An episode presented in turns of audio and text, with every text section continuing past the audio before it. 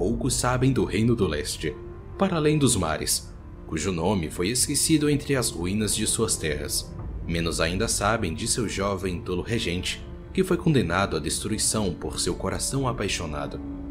O nome dessa grande ameaça era, e ainda é, Viego. Como segundo filho de um rei dinástico, liderar jamais fora o destino de Viego.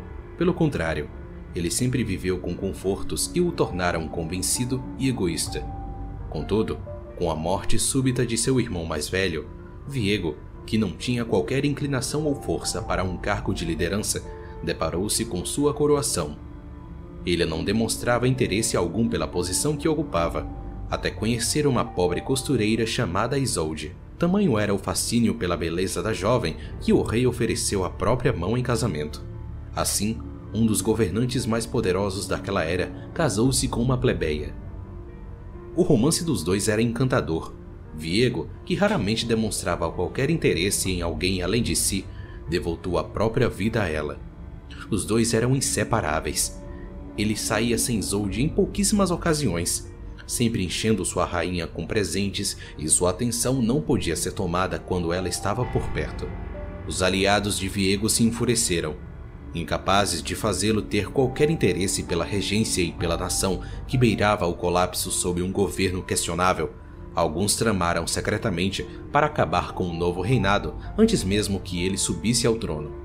Enquanto isso, os inimigos da nação viram aquilo como uma oportunidade para atacar, e então as víboras começaram a agir. Certo dia, um assassino com uma adaga envenenada foi até Viego.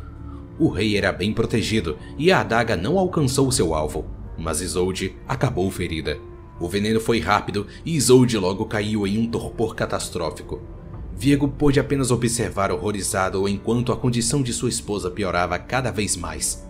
Cego pela loucura e pelo desespero, ele gastou cada moeda da fortuna de seus cofres tentando salvá-la. Mas foi tudo em vão. Isolde faleceu em sua cama e Viego foi consumido pela loucura. Sua busca por um antídoto tornou-se desesperada e irracional. Incapaz de aceitar a morte da esposa, sacrificou cada tesouro do reino, cada migalha da fortuna, em sua busca para trazê-la de volta. Enquanto o caos irrompia por suas terras, Viego isolava-se com o corpo de Isolde e se tornava cada vez mais violento e odioso. Então, certo dia, ele descobriu os segredos das Ilhas das Bênçãos. Suas águas eram capazes de curar qualquer enfermidade. Com o maior exército de seu reino, ele tomou o pacato país pela força, massacrando todos que se colocassem em seu caminho. Por fim, invadiu o santuário interno e mergulhou a esposa nas águas abençoadas. A destruição que ele havia causado não importava. O importante é que Isolde voltaria para ele, não importasse a que custo. Isolde voltou como um terrível espectro de sombras e fúria, e, em sua dor, fúria e confusão, por ter sido arrancada da morte, ela tomou a lâmina encantada de Viego e a fincou no peito do rei. A magia das águas e a magia da espada ancestral colidiram.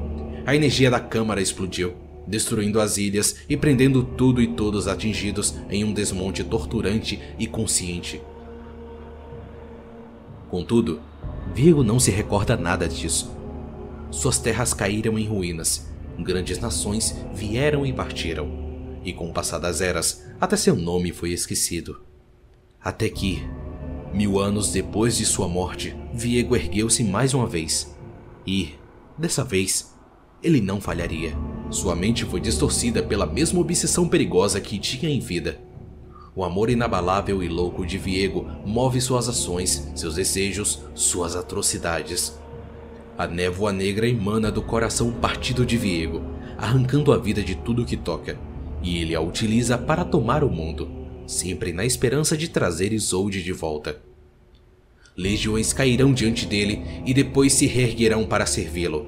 Continentes serão engolidos pela escuridão viva, e o mundo pagará caro por cada momento de felicidade que roubou de um velho rei tomado por um amor avassalador. Ele não se importa com a destruição que causa, desde que possa ver o rosto de Isolde uma vez mais. Pelo terror ele governa, sua paixão sempre foi eterna, e até que Isolde volte para seu abrigo, tudo sucumbirá perante ao rei destruído.